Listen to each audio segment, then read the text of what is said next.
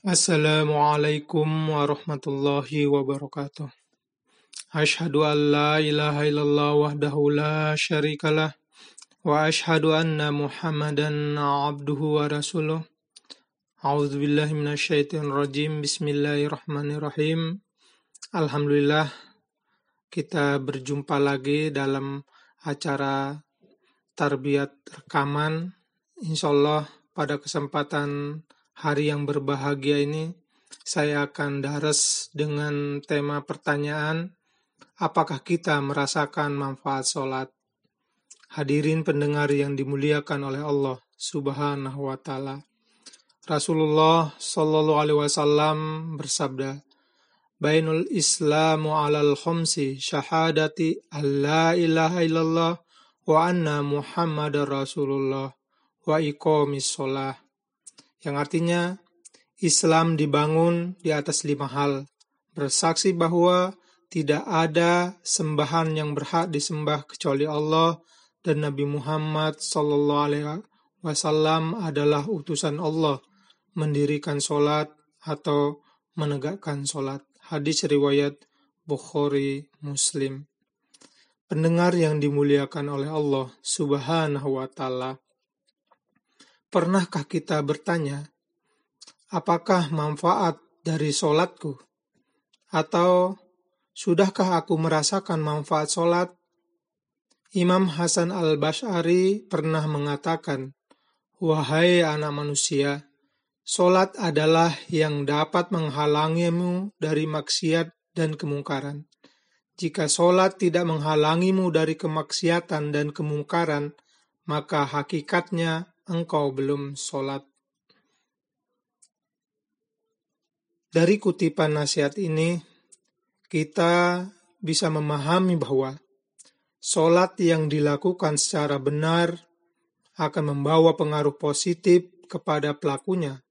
Kemudian, kita tanyakan kepada diri sendiri, sudahkah saya merasakan manfaat sholat? Para pendengar yang dimuliakan oleh Allah, Subhanahu wa Ta'ala. Manfaat sholat yang pertama saya jabarkan adalah sholat adalah simbol ketenangan, di mana sholat menunjukkan ketenangan jiwa dan kesucian hati para pelakunya. Ketika menegakkan sholat dengan sebenarnya, maka diraihlah puncak kebahagiaan kebahagiaan hati dan sumber segala ketenangan jiwa. Para sahabat Rasulullah Shallallahu Alaihi Wasallam dan orang-orang soleh mendapatkan ketenangan ketika mereka tenggelam atau khusyuk dalam sholatnya. Diriwayatkan oleh Imam Abu Daud radhiyallahu anhu, suatu hari Abdullah bin Muhammad al-Fanafiyah pergi bersama bapaknya menjenguk saudara mereka dari kalangan Ansor. Kemudian Datanglah waktu sholat. Dia pun memanggil pelayannya.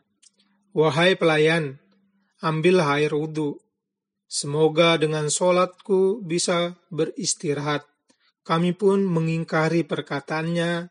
Dia berkata, Aku mendengar Nabi Shallallahu Alaihi Wasallam bersabda, Berdirilah ya Bilal, istirahatkanlah kami dengan sholat. Hadirin pendengar yang dimuliakan oleh Allah Subhanahu wa Ta'ala, marilah kita mengintrospeksi diri. Sesudah sudah tenangkah seperti ini kita dapatkan dalam sholat-sholat kita? Sudah sangat banyak sholat yang kita tunaikan, tapi pernahkah kita berpikir manfaat sholat ini? Hanya diri kita sendiri yang bisa menjawabnya pendengar yang dimuliakan oleh Allah Subhanahu wa Ta'ala. Manfaat yang kedua, sholat sebagai solusi problematika hidup kita. Sudah menjadi sifat dasar manusia. Ketika dia ditimpa suatu musibah dan cobaan, dia akan mencari solusi untuk menyelesaikan permasalahannya. Maka tidak ada cara yang lebih manjur dan lebih hebat daripada sholat. Solat adalah sebaik-baik solusi dalam menghadapi berbagai macam cobaan dan kesulitan hidup. karena tidak ada cara yang lebih baik dalam mendekatkan diri seseorang dengan Tuhannya kecuali dengan sholat. Rasulullah Shallallahu Alaihi Wasallam dalam sabdanya beliau bersabda, "Akrobu ma yakunul abdu min rabbihi wahwa sajidun faksiru doa rawahu muslim." Posisi paling dekat seseorang hamba dengan Robnya atau Tuhannya itu ketika dia bersujud. Maka perbanyaklah doa pendengar yang dimuliakan oleh Allah subhanahu wa ta'ala. Inilah di antara manfaat sholat. Mendekatkan hamba dengan zat yang paling ia butuhkan dalam menyelesaikan problem hidupnya.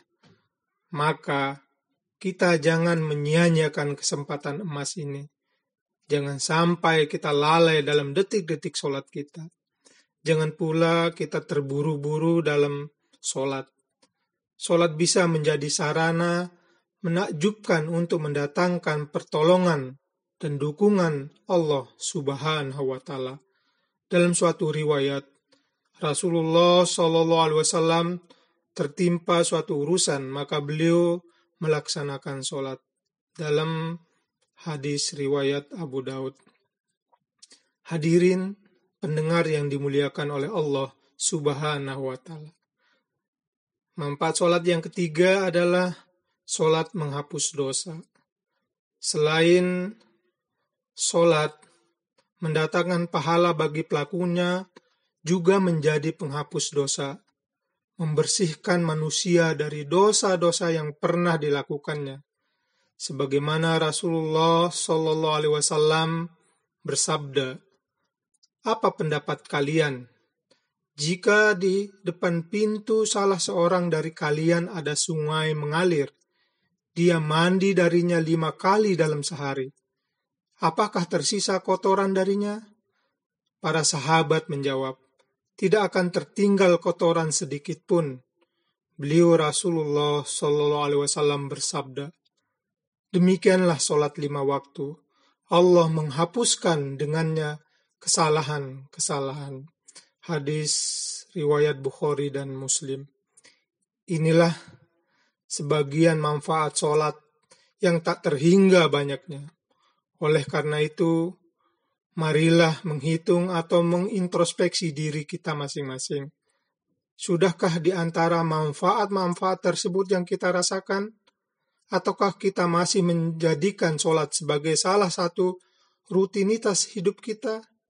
Jangan sampai kita termasuk orang-orang yang dicela Allah Subhanahu wa taala sebagaimana dalam firman-Nya Fawailul lil musallin allazina hum an salatihim sahun maka celakalah bagi orang-orang yang sholat yaitu orang-orang yang lalai dari sholatnya surah Al-Ma'un. Semoga Allah Subhanahu wa taala memasukkan kita ke dalam golongan hamba-hambanya yang mendekatkan solat dan memetik buah dari solat yang kita kerjakan. Mudah-mudahan bermanfaat. Jazakumullah.